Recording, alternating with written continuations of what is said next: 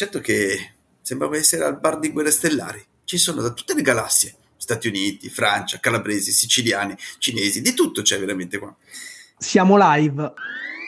Benvenuti, state ascoltando Juice It Up.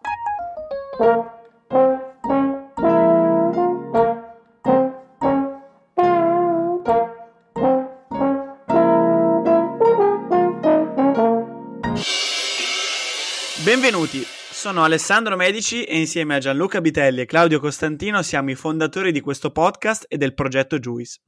Siamo arrivati all'episodio numero 102 e oggi avremo il piacere di parlare di una delle enoteche wine bar più importanti e più iconiche d'Italia. Siamo nel cuore di Chinatown, a Milano, in via Paolo Sarpi, e parliamo di Cantine Isola, un luogo senza tempo e senza spazio. E lo faremo con Luca Sarais. Luca è il gestore, il proprietario, è un amico ed è un professionista assoluto del settore vitivinicolo. Con Luca parleremo ovviamente di vino, parleremo dell'incredibile storia secolare di Cantine Isola e della filosofia attuale del locale. Sarà un bellissimo viaggio all'interno della viticoltura italiana, dei vigneron, dei clienti, un viaggio ricco di aneddoti e romantiche storie. Luca, è davvero un grande piacere averti qui, benvenuto su Juice It Up. Grazie mille ragazzi, grazie per questo invito e questa possibilità. E grazie a te per averlo accettato, il nostro invito. Noi partiamo sempre con la solita domanda, quindi chiediamo una presentazione dell'ospite. Quindi, chi sei e se puoi sintetizzarci quelle che sono state un po' le tue principali esperienze che hanno un po' arricchito il percorso tuo umano e lavorativo. Come hai detto già tu, sono Luca Sarais e sono insieme alla mia famiglia titolare delle Cantine Isola. Abbiamo avuto questo piacere, scoperto poi dopo, tardivamente, quando mio papà 33 anni fa comprò dai signori Isola questo negozio, l'opportunità di scoprire un qualcosa che non conoscevamo. A 21 anni, quando mio papà comprò il negozio, io ero praticamente astemio, bevevo un sorso di vino a Natale, a Capodanno e a Ferragosto e a Pasqua, finito lì. E poi piano piano ho avuto questo percorso molto personale, perché tutto ciò che oggi fa di me un oste è legato molto alla figura sicuramente dei miei genitori, per l'educazione, per il modo con il quale mi hanno insegnato a intraprendere i rapporti con le persone, ma poi la maggiore esperienza la devo alla signora Millie e a suo marito Giacomo, che sono le persone che hanno lasciato a noi il negozio e che per diversi anni hanno comunque contribuito con la loro presenza a stare in negozio con noi. Quindi di fatto io avevo la signora Millie costantemente alle mie calcagna e appena dicevo una stupidata, zac! Carcetto. Se ne diceva un'altra arrivava anche la gomitata. Quindi è stata un'esperienza molto bella, perché io non conoscevo assolutamente nulla e uno dei primi insegnamenti che lei mi ha sempre citato è: ricordati sempre che noi non stiamo lì a fare i giochetti col vino, profuma di questo, profuma di quello, ma ricordati sempre una cosa, che un bicchiere di vino l'ha fatto un uomo o una donna, e quindi ricordati sempre che un uomo o una donna hanno faticato più di un anno per produrre quello che tu stai bevendo, e quindi per questo, solo per questo c'è da portare rispetto. Questo è stato il mio primo insegnamento ed è stato per me un mantra alla fine, perché cosa vuol dire che dietro c'è una persona? Dietro c'è una persona che ha lavorato, ha faticato, ma soprattutto che ha speso tutta la sua cultura per poterla poi profondere nella specializzazione che gli è stata dovuta, quindi dalla campagna ha tirato fuori qualcosa di speciale, che può essere più buono o meno buono, ma andare a conoscere cosa c'è dietro a ogni bicchiere di vino, quindi quale storia c'è, territorio, persone, famiglie, è sempre importante. Cosa ha contribuito di più a fare di me oggi un oste è tutto un percorso legato forse anche già al fatto che quando avevo 10 anni tornavo da scuola, mia mamma era in cucina nel ristorante di mio papà e mio papà lavorava come un matto e io non potevo andare a casa da solo e quindi ero costretto, tra virgolette, a dare una mano. Non potevo sedermi per mangiare un boccone perché dovevo prima sparecchiare i tavoli, e questo l'ho fatto per tanti anni. Una specie di spirito di sacrificio che mi ha coinvolto nel lavoro di mio padre nel bar ristorante che aveva allora e che già era un po' agli apici di quello che era l'aperitivo milanese negli anni '80 in zona Porta Venezia. Si chiamava Bar Florence questo locale, e che per tante persone ha contribuito a fare della serata, delle sere, un'esperienza piuttosto importante. Se non che poi ebbe questo intuito di comprare, di rilevare questa enoteca storica che già esisteva in via Paolo Sarpi, nel cuore della Chinatown odierna, e quindi io, che avevo appena cominciato gli studi di economia e commercio, invece di dare una mano a mio papà e a mia mamma nel ristorante, bar-ristorante, l'ho data nell'enoteca. Invece di poche ore si sono trasformate subito in alcune ore, quindi diciamo che il mio risultato universitario purtroppo poi non è stato molto positivo, perché mio papà si dava il cambio con suo fratello Pietro, mio zio, lavoravano come tutti ovviamente circa 18 ore al giorno, quindi a un certo punto diciamo che la macchina ha cominciato a non andare più con gli ingranaggi ben oliati, e io da un piccolo aiuto ho cominciato a dare un grande aiuto, insomma, diciamo che cominciavo a mezzogiorno e finivo poi alle 9 di sera, insieme sempre poi alla signora Millie che ci accompagnava, quindi ho cominciato ad avere un'esperienza sempre più ampia, finché poi dopo non sono più riuscito a dare gli esami, e quindi nel 95 partii per il militare.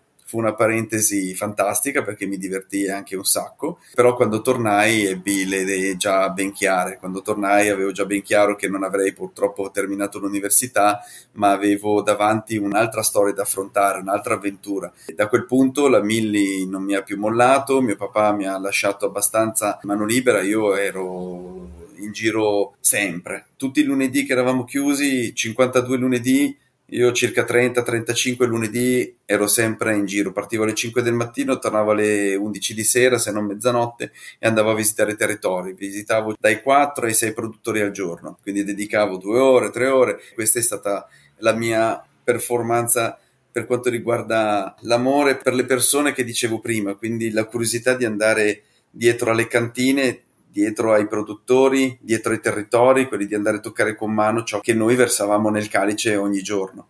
Questo mi ha permesso me, ha permesso alla mia famiglia. Allora eravamo mia mamma, mio papà e io, finché poi dopo piano piano abbiamo cominciato a prendere qualche collaboratore per darci una mano, perché il lavoro, grazie al cielo, aumentava. E, insomma, tanto per dirla breve, oggi siamo in 11 a lavorare, in 40 metri quadri, con poi la possibilità di avere la strada pedonale davanti, con un piccolo deor, e poi le varie occupazioni suolo pubblico che oggi il comune e le regole ci consentono. Però è stato un percorso non veloce, non facile. Ho avuto il piacere di avere dei collaboratori, secondo me, fantastici, a partire dal primo, al quale sono ancora oggi molto legato, che è un ragazzo cipriota, Socrates, che ancora oggi, ogni volta che viene a Milano, ci viene a trovare, stiamo sempre insieme. E ho poi avuto Marco Calegaro, che adesso ha la sua enoteca a Berlino, la Cantina Sant'Ambrose, col quale anche con lui siamo parecchio legati. Ancora oggi si portano dietro un gran ricordo della mia famiglia. Ho avuto una ragazza cinese, la Ye, penso di essere orgoglioso, anzi lo sono, tutta la mia famiglia lo è arrivata che parlava poco italiano, lei in poco tempo è riuscita a diplomarsi, a iscriversi all'associazione sommelier, iscriversi all'università, lavorando a tempo pieno, è riuscita a portare a casa diploma, la laurea e l'essere la prima sommelier cinese in Italia. Dopo di lei sono arrivati tanti altri ragazzi, molti sono ancora oggi con me a sostituire Ye. Oggi c'è Federico, che ci aiuta ormai da diversi anni, o Michael, che ormai è il nostro decano, che è più di 11 anni che lavora da noi, o Luca, che è partito oggi per il Messico insieme a sua moglie, che è messicana, che ormai è tanti anni che sono con noi. E poi ho una serie di ragazzi giovani che mi aiutano e con i quali collaboriamo insieme e contribuiscono non poco alla casa Cantine Isola. Dico casa non a caso perché, per come la concepisco io, la nostra attività, ma come dovrebbe essere forse ogni attività, è una famiglia di lavoro ovviamente, non è che ci si vuole sostituire a nulla e a nessuno, però quando uno arriva a lavorare a Cantine Isola e poi rimane per un po' di tempo diventa ambasciatore di un certo messaggio. L'insegnamento di mio papà e della Millie sono sempre stati uno solo: far star bene le persone, riuscire a coccolarle, a a farle bere bene, a farle star bene. Poi nella formazione che abbiamo avuto non posso non citare alcune persone, alcuni colleghi che mi hanno accompagnato tanto. Noi facciamo parte ormai da tanti anni dell'associazione italiana Vinarius, che è l'associazione di enoteche italiane, che attraverso i suoi viaggi studio ha contribuito a fare due cose: uno, a imparare sempre di più dei territori, e due, una cosa che non è comune, a imparare a fidarsi dei colleghi, che non è banale. Oggi magari con i più giovani è anche più facile, ma quando ho cominciato io, ed ero il più giovane, uno dei più giovani, non era così semplice, perché effettivamente le gelosie e le ritrosie che ogni negoziante si porta dietro non sono banali.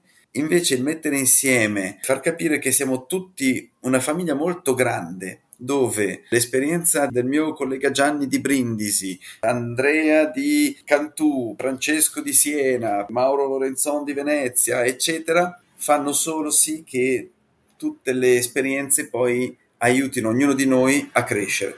Questa è la cosa più importante.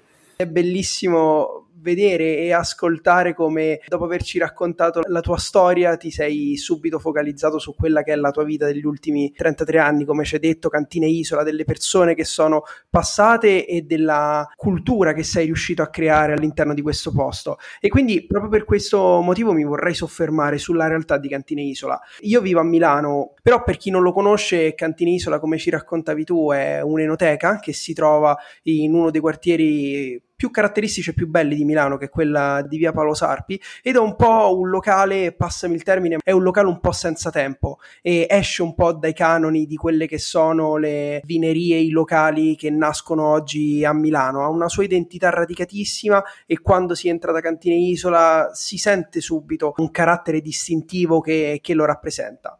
E quindi quello che ti volevo chiedere è: ci puoi un po' raccontare Cantine Isola? È una realtà che nasce prima del 1900, quindi è un locale che ha una sua storia molto lunga. Voi siete arrivati negli ultimi 33 anni, quindi quello che ti vogliamo chiedere è: com'è cambiato il locale in questi anni, da quando l'hai preso? Com'è cambiata la selezione dei vini? Che cos'è che hai portato te? Che cos'è che hai voluto lasciare all'interno di questo locale? Portaci un po' all'interno di questo percorso storico per raccontarci l'evoluzione di Cantine Isola. Mi fa molto piacere che mi chiedi di approfondire questo discorso, perché fa parte di tutto quello che sono oggi.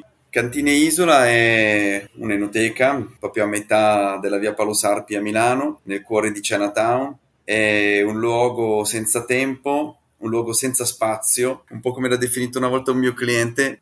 Certo che sembrava essere al bar di Guerre Stellari. Ci sono da tutte le galassie, Stati Uniti, Francia, calabresi, siciliani, cinesi, di tutto c'è veramente qua. E questo mi ha fatto sempre molto sorridere, perché l'affluenza di Cantine Isola è veramente, non dico unica perché questo non può essere vero, ma come tutti i locali che portano avanti un certo tipo di personalità, che hanno un'anima, diventano unici nel loro genere e hanno, come dicevi tu, quell'idea di senza tempo, quel non so che se uno viaggia per lavoro, sta via un po' di anni, ritorna e dice: caspita, ma voi non siete mai cambiati. Caspita, trovo sempre le stesse persone. Caspita, ma il vino bianco friulano, ma quello che piaceva a me, è sempre lì, sullo stesso scaffale.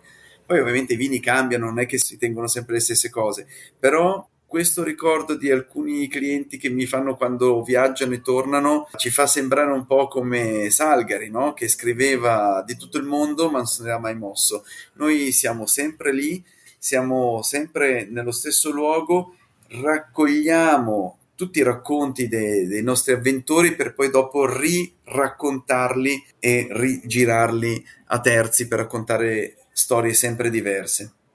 Mio papà ha conosciuto Giacomo Isola e Millie Isola in un pomeriggio, e alle 6 del pomeriggio è uscito e con una stretta di mano ha acquistato il locale. Si era innamorato di quella profonda anima che aveva questo piccolo negozio, perché parliamo di solo 40 metri quadri, nel quale penso che siano transitate non so quante decine di migliaia di persone nel tempo, e che porta questa storia veramente un po' particolare. Insomma, Giacomo Isola, figlio di Secondo Isola, che è stato cuoco del re negli anni 10, era l'ultimo della generazione Isola, perché 5 fratelli durante la seconda guerra mondiale, che venivano dall'U Monferrato, 55esima legione romana nell'Alessandrino, praticamente decisero di mettere le loro esperienze a servizio dell'avventore, quindi chi sapeva cucinare, chi metteva a disposizione qualsiasi cosa. E quindi hanno aperto 5 locali, 3 in Paolo Sarpi e 2 in Viale Monza. Oggi il nostro è l'ultimo che è rimasto e dobbiamo immaginarci anche dei personaggi, insomma, piemontesi, quindi ruvidi come personaggi. E Giacomo faceva, tanto per capire la ruvidità, lavorava non da papà, lavorava dallo zio Carlo, che era quello probabilmente più lungimirante, perché il papà, secondo Isola, era bello brusco ed era difficile anche per suo figlio lavorare dal papà. Se non che poi ovviamente dopo la guerra non tutti andarono a buon fine, quindi Cantine Isola oggi in via Paolo Sarpi 30 è l'unico rimasto, gli altri purtroppo hanno preso altre strade commerciali. Ma non è finita qui, perché prima della seconda guerra mondiale ci sono state un po' di vicissitudini e si arriva dal 1937 andando indietro, le gestioni sono cambiate quasi ogni 2 anni più o meno, fino ad arrivare al 1915, dove c'è un altro segno che abbiamo trovato in pagine attraverso la biblioteca ambrosiana, dove abbiamo trovato delle pagine pubblicitarie della Battaglia, che era questo giornale su cui scriveva Filippo Turati, che siamo andati a ritroso e dal 1896 abbiamo notizie di un altro Giovanni Isola, omonimo e non parente dei successivi fratelli Isola, che aveva aperto in via Paolo Sarpi il Böce dell'Isola. Vini da pasto da trasportarsi e consumarsi con la speranza che gli avventori diventino abituali. Quindi andiamo al 1896, ovviamente i vini che c'erano allora erano tutti vini sfusi, c'era poco imbottigliato, l'imbottigliato buono comincia solo dagli anni 70, 80, prima c'era veramente pochissima roba,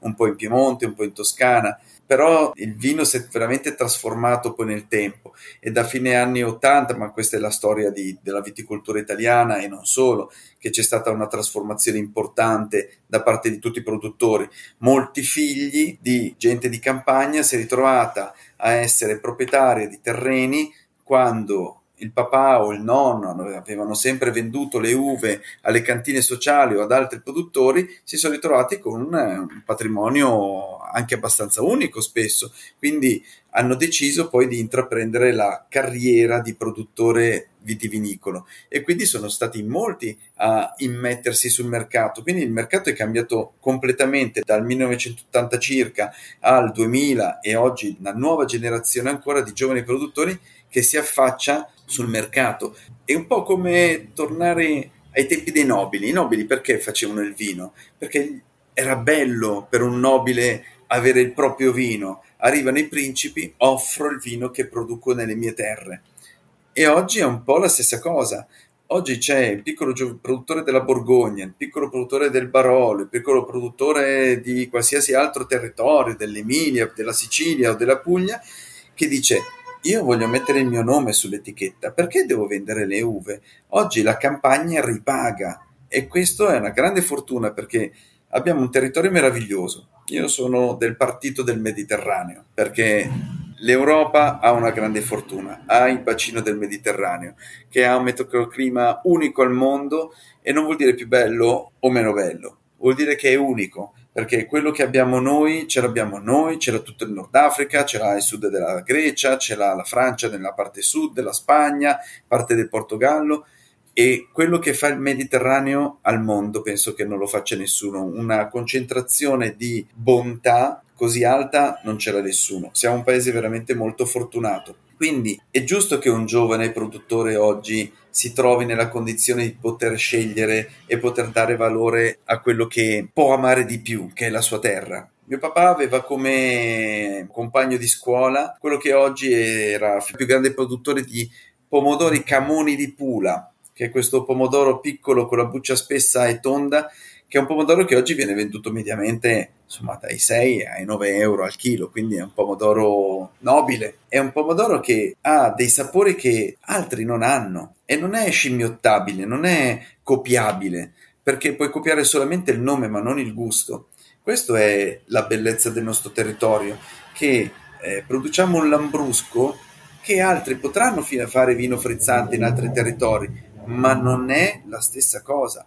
Potranno scimmiottare anche i nomi degli altri vini più altisonanti o più nobili, ma è solamente una copia di ciò che altri non potranno mai fare.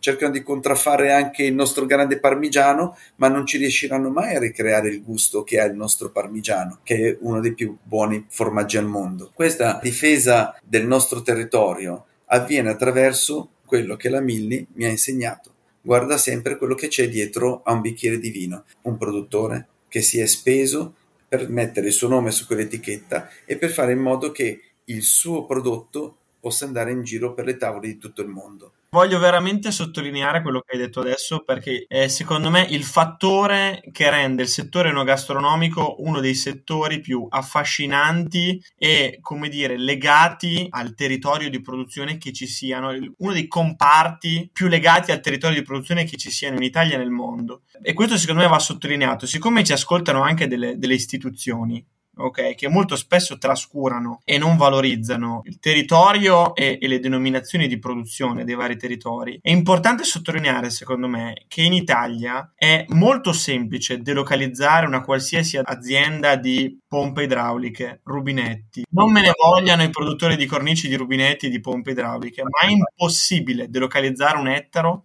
di un qualsiasi vitigno all'estero ed ottenere lo stesso risultato. Questa è la magia dell'enogastronomia ed è unica ed è l'unico settore impossibile da delocalizzare. Perdonami, ma volevo sottolinearlo. Questo mi fa molto piacere, perché ovviamente la difesa dei nostri territori, l'avvaloramento dei nostri territori è uno dei punti di forza per tutto il nostro futuro, per tutto il nostro comparto, ma questo non ne fa un fattore per il quale dobbiamo spenderci in solitaria. Noi dobbiamo lavorare con i nostri cugini francesi, con i nostri cugini spagnoli, con i nostri cugini greci, con i nostri cugini portoghesi e avanti, perché tutti abbiamo qualcosa di speciale da portare avanti, da dare valore, e solo insieme possiamo farlo. E a me fa molto piacere anche il fatto che la cultura che io mi porto dietro non è prettamente milanese. Io sono nato e cresciuto a Milano, ma mio padre è sardo, mia mamma siciliana, ho parte della mia famiglia che arriva da un po', insomma, non da tutto il mondo, ma insomma questo è. E tutto questo mi ha sempre dato, penso, un grande valore di poter portare come esempio ciò che accade nelle due isole principali italiane. Mia mamma e mio papà si sono conosciuti a Milano perché scappavano dalla povertà, erano altri tempi, erano anni della ricostruzione, a Milano c'era tanto lavoro. Abbiamo fatto una maglietta dove abbiamo scritto una frase che mio papà ripeteva spesso: che spettacolo neanche a Parigi, con i fiori dipinti da mia mamma. Ma che cosa significa? Mio papà è venuto a 15 anni a Milano perché chi si alzava prima metteva le scarpe e l'ultimo non metteva le scarpe, perché non c'erano. Quando è arrivato a Milano e ha subito trovato lavoro e mandava giù i soldi, mio nonno, un anno dopo, è venuto su, non per andarlo a trovare, ma per cercare di capire se quei soldi venivano da un lavoro pulito oppure se andava a rubare, perché non gli sembrava vero che potesse mandare tutti quei soldi lavorando onestamente. E allora mio papà ha sempre lodato Milano e la sua America, è stata sempre la sua America. Che spettacolo neanche a Parigi, perché quando vedeva tanta gente, quando vedeva tutta quella folla che si accalcava al bancone e vedeva della gente bella, ma non bella perché era bella, ma bella perché aveva entusiasmo di vivere la vita, diceva che spettacolo, neanche a Parigi, forse a Washington, diceva, ma perché se vuoi cercare qualcosa di uguale a questo devi andare veramente molto lontano, perché così è raro trovare qualcosa di così bello. Questo era il suo inno alla vita, diciamo. Ovviamente poi dopo non puoi non parlare delle persone che sono venute perché nel nostro negozio, perché sono persone che ci hanno dato da vivere ovviamente, ma non è quello, ci hanno regalato la loro cultura, la loro bellezza, la loro voglia di fare cose. Mio papà si ricorda ancora che ha servito Barnab, il primo cardiochirurgo vascolare, quello che ha fatto il primo trapianto di cuore, ha servito 2 papi prima che diventassero papi. Insomma, ha veramente conosciuto un po' il mondo. Da noi, da Cantine Isola, abbiamo conosciuto un po' di mondo. Io me lo ricordo ancora oggi, quando stavo a Milano veniva spesso Mario Merz, uno dei più grandi artisti italiani dell'arte povera, più famoso all'estero probabilmente che in Italia, e c'era un ragazzo che beveva al bancone. Lui si alza di scatto e fa: "Cosa stai bevendo?" E dice: "Ma sto bevendo un bicchiere di vino rosso." "Anche io voglio la stessa cosa." Bevono insieme e fa: "Certo che bevi proprio male", gli ha detto. "Ma perché?" "No, a me piace questo vino." "Ma scusi, ma perché dice così?" "Ma perché io bevo Barolo di solito, quindi bevo meglio." E si sono messi a chiacchierare. Quando sono andati via, il ragazzo viene a pagare e offre da bere a Mario Merz e ci chiede: "Scusate, ma voi sapete chi è quel personaggio? Perché noi ci siamo messi a parlare di arte, perché io mi sono appena iscritto all'università, ma questo ne sa veramente tanto." E noi vi ho detto, eravamo lì che sogghignavamo un po' e dicevamo: "Beh, sì, lo conosciamo abbastanza, perché lui è Mario Merz." "Mario Merz, ho parlato con Mario Merz per quasi un'ora, non ci posso credere." Questo ragazzo qui è andato via che camminava a 1 metro d'altezza. È stata una delle scene più belle in assoluto. Noi abbiamo l'opportunità, data anche l'affluenza, di poter servire tutti i calici. Noi apriamo tutte le bottiglie, non ci fa problema dover aprire una bottiglia solo per un calice, anche quelli più importanti. Ma il fatto che si possa avere le cose semplici, le cose importanti, fa una cosa sola, che mette in comune tutti gli appassionati di vino. Quindi può esserci al bancone un appassionato di vino che può spendere e un appassionato di vino che non può spendere. E quindi al bancone si possono trovare veramente delle personalità e delle persone completamente diverse, e questo è proprio il bello, perché l'arricchimento culturale avviene attraverso persone che vengono da bacini culturali completamente diversi. Questo è sempre stato una magia. Una volta mi ricordo che c'era questo ragazzo che lavorava al computer, al suo portatile, alla fine scopriamo che è australiano, alla fine ci fa vedere il suo lavoro, perché così chiacchierando eravamo curiosi, perché c'erano delle immagini, dei suoni che viaggiavano. Era pomeriggio, non c'era ancora tanta gente, quindi si poteva interloquire abbastanza facilmente, e questo ragazzo ci fa vedere il suo lavoro. Era la pubblicità della Qantas, che è andata avanti per anni a essere la pubblicità di bandiera della loro compagnia di bandiera, e questo ragazzo era uno che lavorava per uno studio australiano che però era in Italia, e quindi abbiamo conosciuto il pubblicitario che ha messo in onda quella pubblicità. Noi avevamo anche il pubblicitario che ha firmato la Milano da bere, Marco Mignani, che abitava in via Bramante e che veniva ogni domenica con la sua Guzzi, la Guzzi vecchia, ne aveva 8 credo, e ci teneva a farcele vedere. Non è che poi ci andava in giro chissà che cosa, ma lui ci teneva a venire sia a bere un bicchiere di vino la domenica mattina per mostrare questo suo gioiello, che la gente ovviamente non poteva che lodare e ammirare, perché era veramente spettacolare. Quindi tutti questi personaggi che si sono succeduti all'interno dei negozi fa parte di quelle esperienze che i locali storici, i locali con un po' di anima hanno.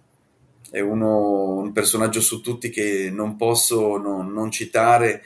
Come tutti gli appassionati di vino hanno conosciuto tanti personaggi, no? Tanti produttori di vino, che si è innamorato più di uno, più dell'altro, per vicinanza o non per vicinanza. Io mi sono innamorato di un produttore che non è vicino a Milano, che però io quando l'ho conosciuto, insomma, mi viene l'emozione, ma è Marco De Bartoli.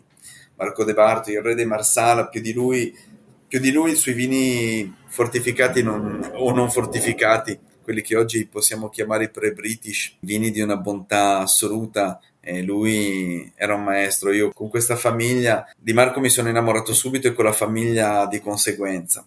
Loro lo sanno, con loro ho tessuto tanti anni di condivisione di tante cose, lavoro ovviamente, ma anche extra lavoro, e abbiamo contribuito a creare un pathos che nel mio caso raramente ho avuto.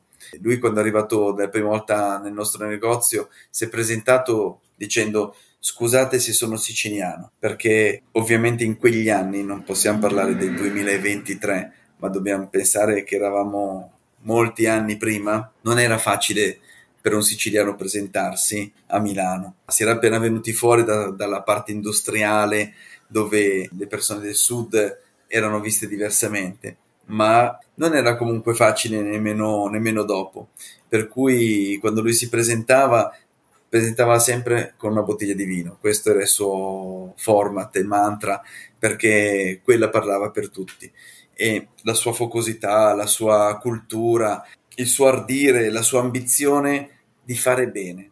Questa è l'ambizione che io ho sposato, che ho sposato da mio padre, ho sposato da lui, da mia mamma, ma questo concetto di ambire a migliorarsi. Ambire a migliorarsi vuol dire crescere costantemente, non fermarsi mai, non sedersi mai, avere come obiettivo quello di imparare costantemente, sia dalle persone, sia dai libri, sia da tutto ciò che ti circonda e dagli ambienti che tu puoi incontrare nel tempo. Abbiamo uno specchio sulla parete del vino dove abbiamo apposto alcune foto che mano a mano aggiorniamo, eccetera, dove ci sono delle foto di nostri avventori, e due ci hanno colpite, o meglio, hanno colpito altre persone.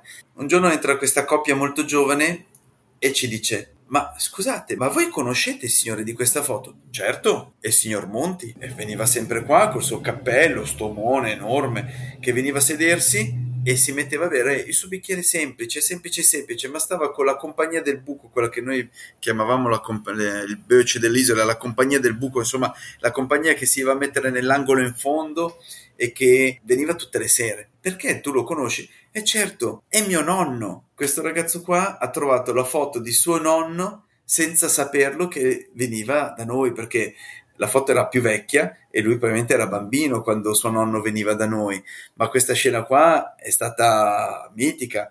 Così come il figlio di un altro nostro cliente storico ci portò questa foto, che tengo ancora, di quando suo papà fu ritratto durante il passaggio del Giro d'Italia, quando Coppi e Bartali si sfidavano, e suo papà era con ombrello sotto la pioggia dilagante in una discesa dove Coppi e Bartali si vicendavano, era sullo Stelvio se non ricordo male. Sono immagini che uno non può non portarsi nel cuore, così come per anni venivano il nonno, il figlio e il nipote a bere l'aperitivo, sempre. E queste sono immagini che non si possono cancellare, così come questa compagnia del buco che citavo prima, che quasi tutte le domeniche portavano da mangiare. Cucinavano le mogli e loro la domenica portavano questi vassoi di patate lampascioni, di cornetti, di peperoncini piccanti sott'olio, sott'aceto, che la sera c'era la sfida a chi mangiava quello più piccante. Tutto questo ovviamente non fa una crescita enoica, non fa una crescita culturale dal punto di vista del vino, ma fa una crescita culturale personale. Per questo dico che ogni luogo che ha una sua identità cresce un'anima bella. Da me, nel nostro locale, ha un senso, e ci saranno altri locali in giro per l'Italia, per il mondo, dove se c'è dietro una famiglia che cresce un pensiero, non potrà che esserci una identità simile in ogni luogo. Noi cerchiamo di regalare ogni sera, ogni giorno, ogni mattina, nell'ora in cui siamo aperti, la possibilità di dare il nostro massimo e incontrare persone che è unica nel suo genere. Come unica da me sarà a Milano, potrà essere unica a Parma, potrà essere unica a Rimini, Teano, a Cagliari e in qualsiasi altro luogo, perché queste accezioni di cultura legata alla connessione delle persone è unica, e i nostri luoghi non sono altro che un coacervio di identità diverse che si incontrano. Il mio lavoro principale è quello di far incontrare le persone, di fare in modo che si incontrino e si mescolino, perché mescolandosi c'è sempre la possibilità che si creino quelle sinergie, quei contatti e quelle esperienze che in ognuno di noi sono e rimarranno uniche. La possibilità di pensare che io possa tornare a Trieste, dove non sono più tornato da anni, ma dove in questo luogo io mi sono trovato bene, che è un ristorante veramente speciale, Nero di Seppia. Io a Trieste ho ancora la foto insieme al signor Libero, cantato in un articolo da uno dei grandi giornalisti italiani, che è Magris, che è di Trieste, che parlava di quando il signor Libero era stato picchiato, uscito dal suo locale perché derubato, e casualmente io ero al militare di vicino con un compagno triestino e siamo andati e abbiamo conosciuto il signor Libero. Questo signor Libero si è seduto con noi e sembrava conoscere tutto il mondo, perché per ognuno di noi, ero militare, avevo solo 25 anni, ma conosceva quasi tutte le città di tutti i miei compagni, città o paesi, ma conosciuti perché c'era stato, incredibile. E io ho la foto di questo signor Libero che mi sono promesso di dover portare al figlio, perché il figlio del signor Libero ha continuato la tradizione del padre, ha anche lui un'osteria. E queste esperienze sono uniche e io sono legato alla città di Trieste per questi due episodi. Il messaggio è che ogni oste deve portare avanti queste storie.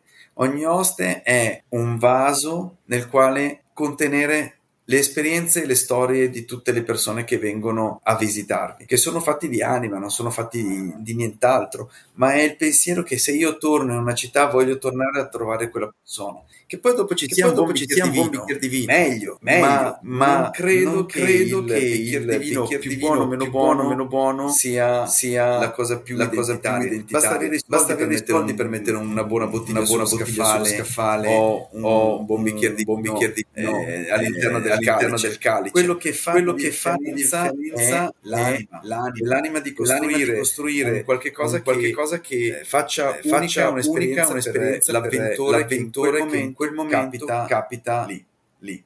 Ieri sera viene questo straniero e abbiamo aperto un magnum di Vecchio Samperi di Marco De Bartoli quando ancora scriveva 20 anni solera.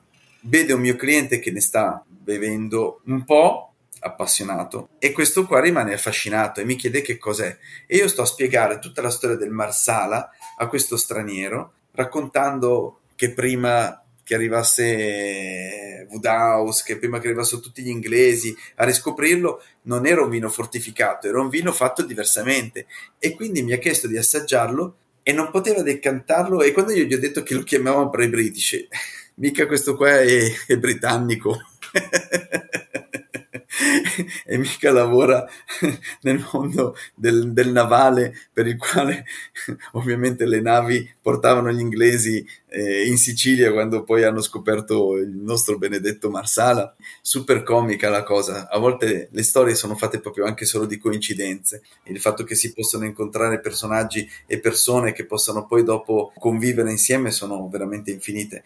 Sono tante anche le coppie che vengono o le persone che si conoscono da noi. Io ho una coppia amica, li conosco da penso quasi 30 anni, venivano che si stavano fidanzando, si sono fidanzati sulla mia panca e oggi mi portano i figli che hanno più di 20 anni. Tutti i sabati a bere, non voglio fare pubblicità ma la faccio lo stesso, a bere champagne. E il fatto che venivano da me a bere champagne e bevevano sempre champagne diversi, cosa ha fatto? Che loro è più di 10 anni che non possono non spendere una settimana delle loro vacanze per andare in Champagne. Abbiamo creato un enoturismo così, a coppia, perché loro non possono non tornare dalle vacanze se non sono stati alcuni giorni in Champagne. Ormai è una dipendenza, ma questo è per l'amore per il vino. Questo è un caso nel quale attraverso l'amore per il vino è nato un amore, l'amore poi si è perpetuato e continuiamo a vederci, stimarci, raccontarci le nostre cose, delle nostre famiglie, dei nostri figli, dei nostri amori, delle nostre nuove scoperte, dei nostri nuovi successi e delle nostre nuove difficoltà, perché difficoltà e successi vanno sempre a braccetto di pari passo. Non può esserci un successo se non c'è prima una difficoltà. Chi non ha passato difficoltà di tutti i generi non può crescere. Guarda Luca, io quando ho pensato a questo episodio lo immaginavo esattamente così, cioè una concentrazione di aneddoti, perché chi meglio di un enotecaro con un'esperienza pluritrentennale può raccontare e parlare di uomini, no? Cioè, molto spesso si dice potrei scrivere un libro o potrei essere psicologo, è verissimo, ed è bello perché ci hai parlato un po', chiaramente il podcast non rende l'atmosfera che si vive a Cantine Isola, che per tanti è un posto del cuore, ma perché è un posto del cuore? Perché unisce davvero l'artista all'attore, all'imprenditore, all'avvocato, alla famiglia che vive in Chinatown, allo studente, allo straniero, di qualsiasi zona del globo terrestre. E questo diciamo che è emerso, è evidente anche dalle tue parole, però vorrei anche sottolineare una cosa: l'umanità che è presente dietro il bancone, perché io sono abituato a stare dalla parte di chi beve, tu sei abituato a stare dalla parte di chi serve il vino, ed è bello perché dalla prima risposta tu hai parlato di uomini, no? Uomini dietro una bottiglia di vino, di uomini dietro il bancone, e siete uomini anche voi, e voglio ricordare io un aneddoto ora di una chiacchierata che ho fatto con tua mamma una delle primissime volte che sono venuto, e non me la scorderò mai, perché siamo passati da parlare da Ceretto a Beppe Rinaldi a Coach Dury a tuo babbo, quindi suo marito. E ricordo ancora che si era commossa perché mi aveva raccontato un aneddoto che adesso non racconto perché ovviamente era privato, e quindi è bellissima, no? L'umanità che è presente anche in voi ma anche nel vostro personale, e di qui viene la domanda che vorrei farti, perché oggi il vostro mestiere sembra un mestiere in via di estinzione, cioè io non faccio altro che imbattermi in ristoratori scontenti, in personale scontento, e notizie che ci circondano che stanno a testimoniare questa scontentezza generale, che sta appunto a testimoniare il fatto che tantissimo personale che lavorava prima all'interno della ristorazione sta cambiando mestiere. Però io ogni volta che frequento Cantine Isola trovo molto spesso lo stesso personale, lo hai detto anche tu prima quando parlavi della storia e dell'atmosfera e della vostra realtà. Allora la mia domanda è: come fate a fidelizzare il personale? Come siete riusciti a trasformare la vostra idea di famiglia anche al vostro personale? Allora, come fidelizziamo le persone che lavorano da noi? Mi viene da ridere perché stavo pensando che anche oggi ho fatto un colloquio e io sono un po' prolisso, e allora penso che se resistono più di un'ora ad ascoltarmi vuol dire che sono pronti, vuol dire che hanno la pazienza giusta per sopportare non solo me ma anche tutti i clienti e le varie difficoltà che si possono incontrare. Sicuramente penso di essere fortunato, e me lo dicono anche spesso, ma la fortuna va anche aiutata. È vero, sempre spesso ho trovato persone belle con le quali abbiamo collaborato insieme e che con noi sono state tanto tempo, insomma. Sicuramente penso che l'amore con cui profondiamo, la passione che abbiamo, aiuti nel mondo del vino anche a far sì che chi sia appassionato pensi che da noi c'è da imparare qualcosa. Poi sicuramente il concetto che abbiamo di lavoro è legato molto al fatto che per noi il bancone è un palcoscenico di un teatro. Il palcoscenico di un teatro attraverso il quale noi siamo gli attori, col quale far star bene il pubblico. A volte ride, a volte non ride, a volte applaude, grazie al cielo, a volte non applaude, ma questo è un po' il nostro mantra. Quindi il fatto di far sentire anche protagonisti i ragazzi che lavorano da noi, il fatto di responsabilizzarli, il fatto di fare in modo che possano far trasparire la loro personalità. Quindi mi piace molto l'idea che ognuno di noi sia diverso e possa portare la propria esperienza e la propria cultura in maniera differente dalla mia, da quella di mia mamma, da quella di mio papà, per cui ognuno deve mettere il suo. La condivisione degli spazi da noi è focale, quindi se non si va d'accordo purtroppo non si riesce a lavorare insieme, e viene quasi naturale, perché qualcuno che è passato, che non andava bene, diciamo, purtroppo è capitato, non è che non è capitato, ma è stato quasi naturale che andasse da un altro luogo, perché magari non eravamo noi la famiglia che lo poteva accogliere. Quindi a volte è un'alchimia strana. Sicuramente io mi do tanto, mia mamma si dà tanto, mio papà si dava tanto, e probabilmente anche l'esempio conta molto. Il fatto di spendersi parecchio, dare il buon esempio, sicuramente è un modo per cui penso si possa essere rispettati maggiormente. Chiunque faccia il cameriere in un ristorante fa sempre le stesse cose, il cuoco cucina, magari ha la possibilità di cambiare, ma anche lui fa sempre le stesse cose. Ma se il palcoscenico, il pubblico ti dà sempre ogni giorno, chiamiamola, un'emozione diversa, probabilmente è quello che ti fa andare avanti tutti i giorni in maniera positiva e in maniera costruttiva, per cercare sempre di arrivare a dare qualche cosa di più.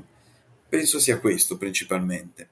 non esiste una ricetta segreta, ma questa tua passione, questa voglia di trasmettere questo valore che attribuisci al capitale umano, alle persone, è un qualcosa che trasuda ed è evidente.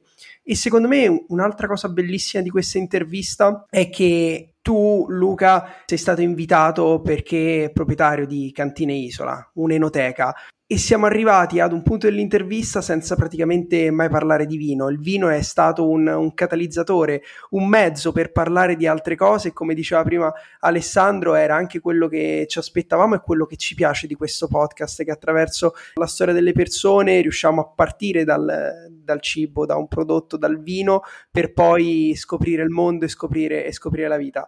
Però una domanda te la volevo fare, forse si collega a quello che è il mio animo un po' più commerciale, un po' più di marketing. Come ti dicevo all'inizio, la cosa che sorprende di Cantine Isola, che almeno mi sorprende di Cantine Isola, è che è un luogo senza tempo, che in una Milano che negli ultimi 20 anni, 25 anni è esplosa, in cui ogni settimana esplodono nuovi posti, nascono nuovi locali con trend diversi, con offerte diverse, con selezioni di vino sempre più ricercate, più di nicchia, con vini che arrivano da tutte quante le parti del mondo.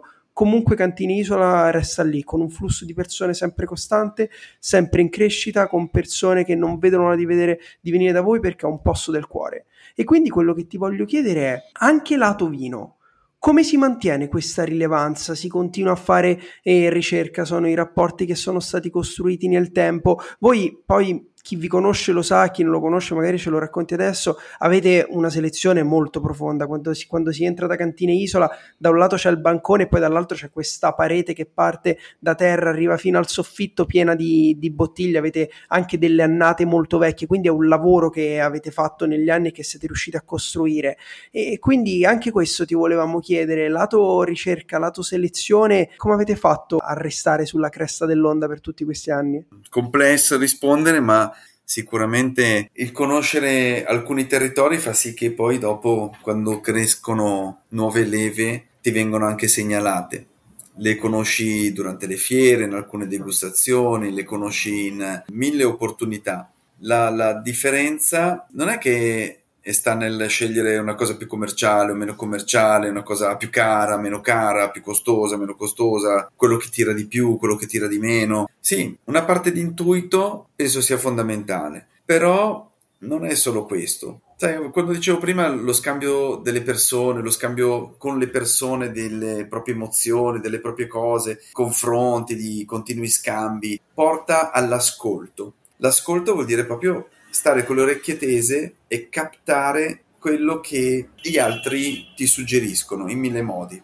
E questi mille modi fanno sì che portino me o i miei ragazzi a captare un buon vino. E il buon vino noi lo percorriamo, quindi sai che forse ho assaggiato qualcosa di interessante. La condivisione all'interno nostro, e siamo tutti sempre con le antenne dritte. Beh, potrebbe essere interessante, perché c'è Maria, Giovanni e Giuseppe che magari se glielo proponessimo potrebbero essere interessate. E tu dici, ma come, comprate il vino per 3 persone?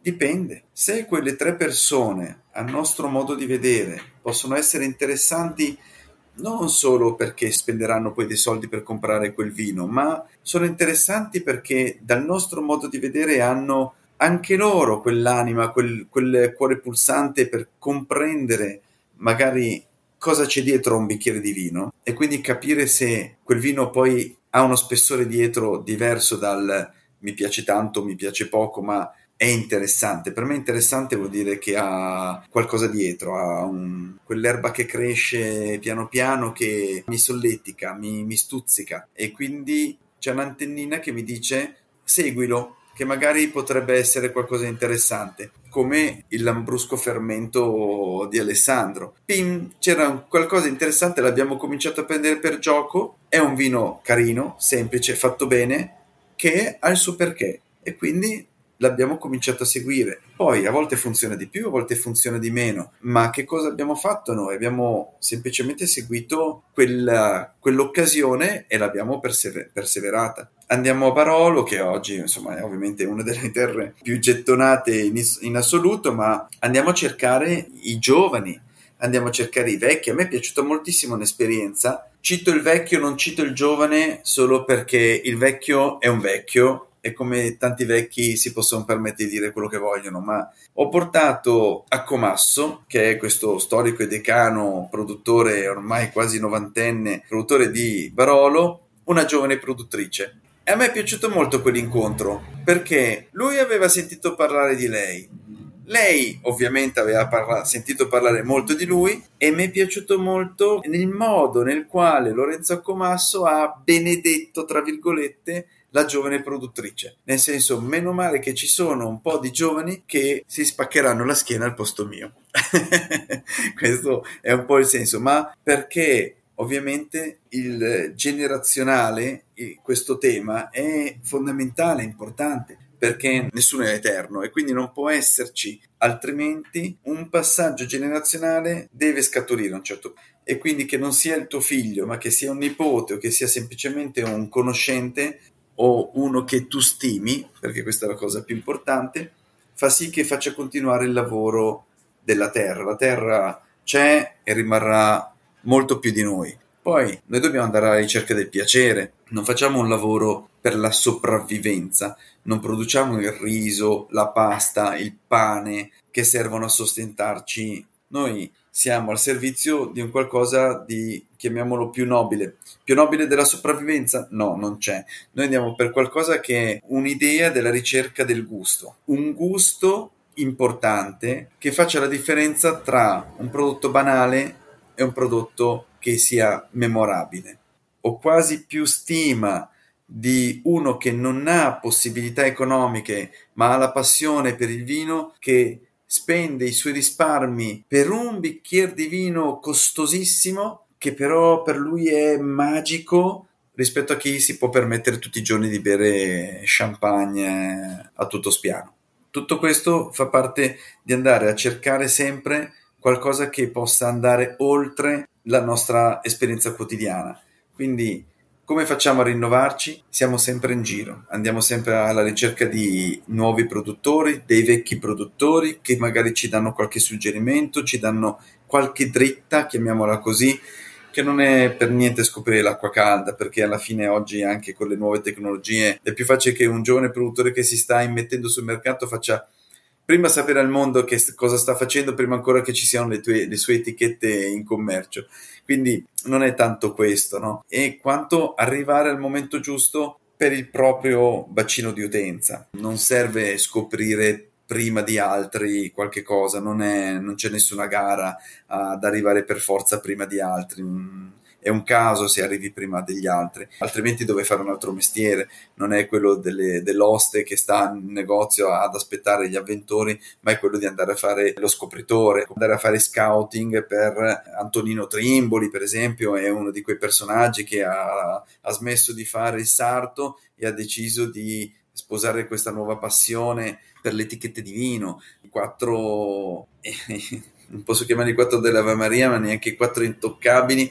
Il mondo del whisky è cambiato, per esempio, per quattro personaggi che negli anni 70-80 andavano in Scozia e hanno scoperto che una botte era diversa dall'altra e proprio per questo motivo hanno cominciato a farsi imbottigliare e hanno scoperto che mettevano in bottiglia qualcosa di magico. Ognuno poi dopo ha fatto il suo business, il suo commercio, ma questo non esula, no? Anch'io ho quattro amici con i quali abbiamo costruito una comunicazione sulla città di Milano che si chiama Why Me, e siamo quattro realtà sulla città di Milano, diverse ognuna dall'altra, che siamo amici e siamo colleghi e siamo soci, ma ognuno fa la sua strada. Poi alcune strade no, perché le percorriamo insieme, ma... Tutto questo perché la comunione delle informazioni, dei pensieri, aiutano solo a crescere. Con i nostri colleghi di Milano, di Roma, di Torino, di Venezia, ci scambiamo una valanga di informazioni per andare a scoprire un produttore. Magari lo comprerò sì e lo distribuirò attraverso il nostro bancone oppure no, ma non è questa la cosa fondamentale. L'importante è conoscere, quello sì. La cosa fondamentale è la conoscenza. La conoscenza è la base per saper scegliere. Io devo essere capace, i miei collaboratori, i miei ragazzi devono essere capaci di saper scegliere. Non per forza di aver tutto. Tutto non si può avere. Non potrei farlo nei miei 40 metri quadri di negozio. Avrei bisogno di tutta la Paolo Sarpi e forse non basterebbe mai. Credo che ci siano 800.000 etichette in giro per il... No, per il mondo no, ce ne sono di più, perché credo che siano solo italiane le 800.000 etichette. Quindi bisogna mettere altre 800.000 francesi, bisogna mettere altre 800.000 spagnole, forse qualche centinaia di migliaia anche degli altri paesi. Non basterebbe neanche la Quinta Avenue di New York, credo, per ospitare tutte le etichette del mondo. E da arrivare con una certa filosofia un po' commerciale e un po' di poesia, dove riuscire a mettere insieme diverse bottiglie, diversi prodotti che poi possono essere consumati dall'avventura. Questo è un po' il mantra di tutto. Beh, Luca, facciamo finta che sia martedì e tu conosci molto bene la giornata del martedì, perché per Cantine Isola è un giorno speciale, è il, non so se abbia un nome, però insomma è il momento della poesia, no? È il giorno della poesia. Allora volevo chiederti se puoi raccontare a chi ci ascolta questo rito sacrale, tra virgolette, che vi portate avanti da così tanti anni, che credo sia comunque magico. The Poets Corner. 23 anni fa abbiamo pensato a come unire le varie culture, la cultura letteraria e la cultura enoica. Dal nostro punto di vista avevamo una serie di amici, tra cui i produttori, Marco De Bartoli già citato, Bruno Ceretto, Giacolino Gillardi, Walter Mastro Berardino, Marchese Ferdinando Frescobaldi, tutti amori che la Millie e suo marito Giacomo mi hanno profuso. E quindi siamo convinti che il mondo che l'oste porta avanti non è solo fatto di alcol, è fatto di poesia, è fatto di cultura soprattutto, perché quando noi proponiamo un bicchiere di vino cerchiamo sempre, anche nel pochissimo tempo che a volte abbiamo quando c'è tanta gente, quello che vogliamo è far comprendere che un vino viene da un territorio, che viene da una cultura, da una storia. L'aglianico viene forse da Ellenia, quindi probabilmente si dice che sono stati i greci a portarci questo vitigno. Se parliamo di Nero Diavola, pensiamo subito alla Sicilia, ma in realtà prima arriva dalla Calabria e prima ancora probabilmente viene da Mafro, che è l'uva nera che c'è in Grecia, sin dall'isola di Cipro. Se pensiamo a Tokai, possiamo subito a Friulano, abbiamo perso la battaglia con l'Ungheria, ma noi parliamo di storie e di percorsi attraverso i secoli, dove già dai Romani si faceva uno smercio di barbatelle, che sono le piante con le quali poi dopo andiamo a piantare le nostre viti. Quanti sono stati nella storia, nel tempo, i nobili che viaggiando rimasti affascinati dai vini di Oltralpe si sono portati indietro le barbatelle, i conti Tasca e altri che in Sicilia hanno portato il Cabernet Sauvignon, lo Chardonnay. Cosa c'entrano quei vitigni internazionali in Sicilia? Semplicemente erano rimasti affascinati sulla via di Damasco, diciamo così, e quindi volevano capire se il loro territorio poteva essere altrettanto valido come dove l'hanno preso. E questa quindi è una profonda cultura fatta di ricerca e cultura agricola. Ma noi avevamo degli amici che invece della cultura ne fanno il loro lavoro, la loro professione, perché a Milano abbiamo due case editrici abbastanza importanti, non sono le più grandi, ma per noi sono importanti. Queste amicizie con la famiglia Oepli e con la famiglia Feltrinelli, attraverso soprattutto anche le persone che lavoravano per loro, e che abbiamo cominciato a parlarne perché ci piaceva trovare un modo di unire queste due culture. E invitiamo il poeta o lo scrittore di turno a presentare il libro. No, troppo prolisso. Il nostro è un luogo dove la gente viene a chiacchierare con un bicchiere di vino, ad amoreggiare, a fare simpatia, parlare di lavoro, parlare coi colleghi, vogliono incontrare gli amici, ma quello è più simpatico, aspetta che vado là, perché devo stare qua? Tutto così. Quindi avere un momento nel quale intrappolare le persone per troppo tempo non andava bene. E allora abbiamo inventato il momento della poesia. Quindi pochi minuti dove con mia mamma ogni settimana scegliamo la poesia o un pezzo di un racconto, può essere qualsiasi cosa, e quindi alle 8:30 del martedì portiamo fuori uno sgabellino Suoniamo la campanella e da lì si apre il palcoscenico. Lo sgabellino diventa il più piccolo palcoscenico del mondo, ma abbiamo avuto anche Giacomino Poretti che è venuto a leggere la lettera che lui scrisse per il cardinale quando fu insignito di tale carica, perché chiese a varie autorità di scrivere qualcosa che potesse essere di insegnamento per lui, per il vescovo di Milano, e lui scrisse qualcosa sugli oratori e raccontò un po' tutta la sua vita, e poi ovviamente l'oratorio sta nel suo cuore, quindi voleva portare quel messaggio. Allora è venuto a leggerlo da noi, 200 persone davanti, lui che è piccolo, sul palcoscenico piccolo perché era uno sgabello, e lo citò così. Certo che mi avete riservato proprio il palcoscenico più piccolo del mondo, grazie, così. E però ha letto e fu un gran successo. Leggiamo perché ci piace, perché oggi è diventato un momento magico. Chi passa per strada si ferma, aspetta, ascolta e poi prosegue. Gli stranieri che ascoltano non capiscono niente, ma rimangono affascinati lo stesso da questo piccolo momento. Abbiamo avuto diversi ospiti, ma uno mi piace ricordarlo perché per noi è rimasto un po' nel cuore, il signor Sergio Gobbi, che era una persona molto semplice, molto carina, persona d'oro, che per anni ha scritto racconti in milanese, ma ha scritto un racconto anche sulle Cantine Isola, e la Millie mi diceva: potresti leggerlo, fammelo conoscere che così vediamo. Quando mi ha fatto vedere il testo io ho detto: signor Sergio, io non riesco a leggerlo perché il milanese, purtroppo sono nato a Milano ma il milanese non lo conosco. Non è che verrebbe, non gliel'avessi mai detto. Per lui fu amore a prima vista, aveva 80 anni, 79-80 quando l'ho conosciuto. Ha letto Un martedì sì e Un martedì no per 10 anni. Gli davamo in mano il microfono, gli davamo in mano lo sgabello, lo aiutavo a salire e lui leggeva in milanese.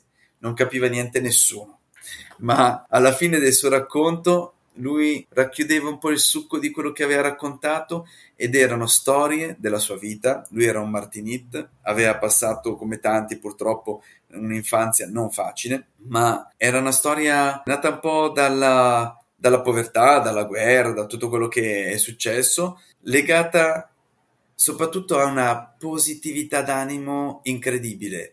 Lui da ogni storia, anche la più triste, aveva sempre questo spiraglio di positività che regalava agli astanti, e la cosa che lo aveva vinto, lo aveva proprio colpito nel cuore, è che tutta la sua famiglia sapeva che lui scriveva, ma mai aveva pensato di poter avere un pubblico così vasto a poter ascoltare le sue storie, che poi abbiamo raccolto in un libro. Abbiamo edito un libro e l'abbiamo tradotto anche in inglese, perché così anche gli stranieri hanno così la possibilità di comprendere quello che lui scriveva. Questo è un piccolo regalo che ci siamo fatti, perché è un biglietto da visita per noi importante, perché porta avanti, come sempre, storie di persone.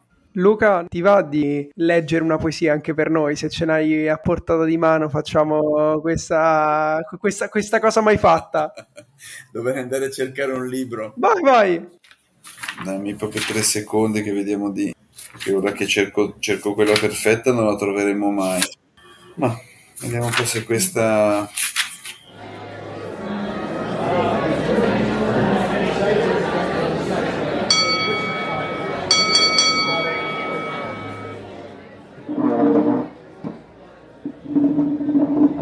Proviamo a leggere una poesia di Charles Baudelaire, L'albatro. Per dilettarsi, sovente le ciurme catturano degli albatri, marini, grandi uccelli che seguono indolenti compagni di viaggio il bastimento, che scivolando va su amari abissi. E li hanno appena sulla tolda posti, che questi re dell'azzurro abbandonano, inetti e vergognosi ai loro fianchi e miseramente come remi, inerti le grandi candide ali. Come goffo è imbelle questo alato viaggiatore. Lui poco fa si fa bello, come brutto e comico. Qualcuno con la pipa e il becco qui gli stuzzica. Là un altro l'infermo che volava zoppicando scimmeggia. Come il principe dei nembi è il poeta che, avvezzo alla tempesta, si ride dell'arciere, ma esiliato sulla terra, fra schermi, camminare non può che fare le sue grandi ali di gigante. Grazie mille Luca, e è veramente un momento magico. Io ho avuto la fortuna di assistere ad un paio di martedì e se capitate a Milano appunto di martedì alle 8:30 è veramente un'occasione da non perdere, perché come dicevi prima si crea questo momento magico in cui tutto intorno il mondo un po' si ferma, si resta lì ad ascoltare la poesia, chi capisce, chi meno, però l'energia, le vibrazioni che ci sono in quel momento è un qualcosa che penso possa essere compresa in qualsiasi lingua. Anche perché mi piace molto l'idea che non siamo proprio a teatro dove tutti devono stare per forza zitti in silenzio, no? Mi piace più come atmosfera quella che capitava negli anni 20, anni 30 nei locali dove la gente rideva, faceva le sue cose, schiamazzava eccetera, e poi c'era Charles Parker che però suonava la sua tromba, e insomma quando qualcuno suona qualcosa di più aulico la gente se ne accorge, insomma, e questa è la piccola magia che speriamo di fare, quella di regalare quella piccola pillola di poesia che alle persone piaccia, rimanga un po' il pensiero di un piccolo attimo da portarsi nel proprio cuore. E grazie di averla anche condivisa con noi. E Luca, noi prima di lasciarti andare abbiamo un rito, come avete voi la poesia del martedì, anche noi di Juice It Up abbiamo un rito che si chiama La Piccola Pasticceria, ed è il momento in cui rubiamo un consiglio al nostro ospite, un consiglio che può essere di qualsiasi tipo, solitamente libri o film, e che però devono avere una caratteristica, ti devono aver segnato in un momento della tua vita, possono essere inerenti al vino o meno, un qualcosa che ricordi con particolare affetto, che ti ha segnato in un momento importante e che hai piacere di condividere con noi e con chi ci ascolta. Penso come tutti ce ne sono tanti, di film ce ne sono veramente tanti, perché nella mia infanzia non potei rimanere non toccato dalla serie TV di Ligabue, questo pittore della Padana che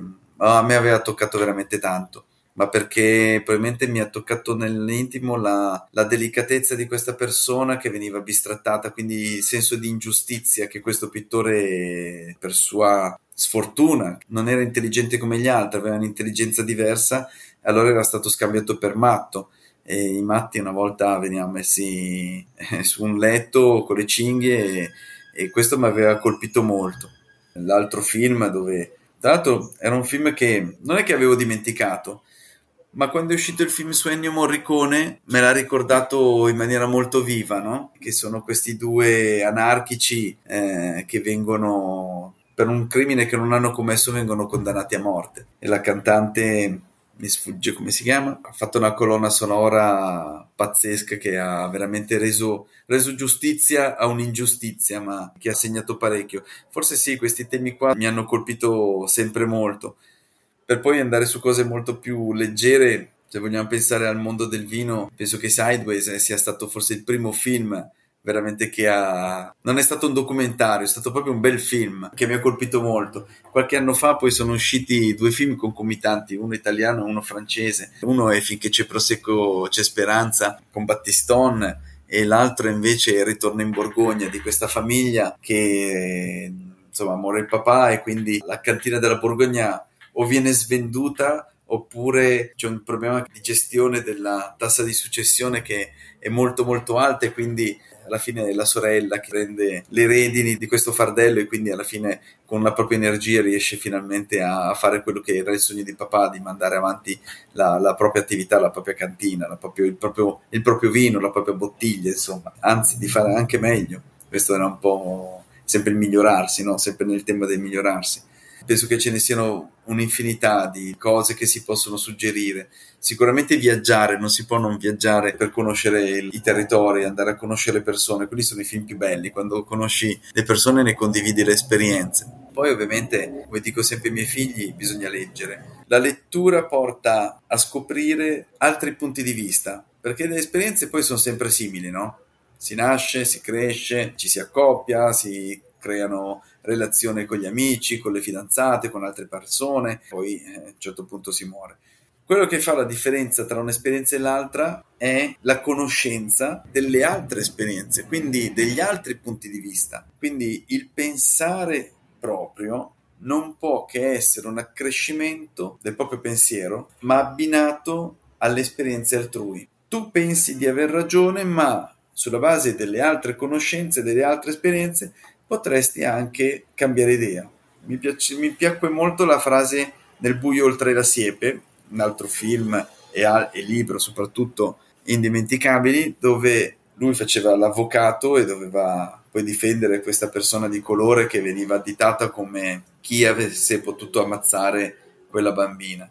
E nelle varie ipotesi lui con la bimba, lui è l'avvocato, il protagonista, con la bimba in braccio raccontava due diverse ipotesi e diceva che poteva essere così, e la figlia dice: ma papà, ma non può essere una cosa o il suo contrario, o è una o è l'altra, non possono avere tutte e due ragione, la ragione non può stare da tutte e due le parti. E il papà rispose: dipende sempre, perché i punti di vista possono essere sempre guardati da un'ottica diversa e quindi cambiare la prospettiva. Cambiare la prospettiva, ovviamente avere, chiamiamola, l'intelligenza di avere la forza di cambiare la prospettiva, è quello che fa crescere tutti.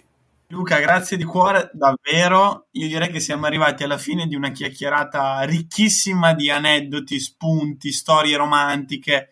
Cantine Isola, in tutto e per tutto. È uscita questa intervista trasuda di quel post e quindi ti ringrazio davvero per aver accettato il nostro invito. Era una storia che volevamo portare e grazie davvero per aver raccontato a noi e ai nostri ascoltatori quella che è la vostra storia, appunto. Grazie mille a voi di aver avuto la pazienza di ascoltare. No, è stato un piacere, Luca. Grazie. Adesso ci vediamo tutti da Cantine Isola. Hai ascoltato Juice It Up. Per altri contenuti di Juice ci trovi su Instagram e sul nostro sito thisisjuice.net.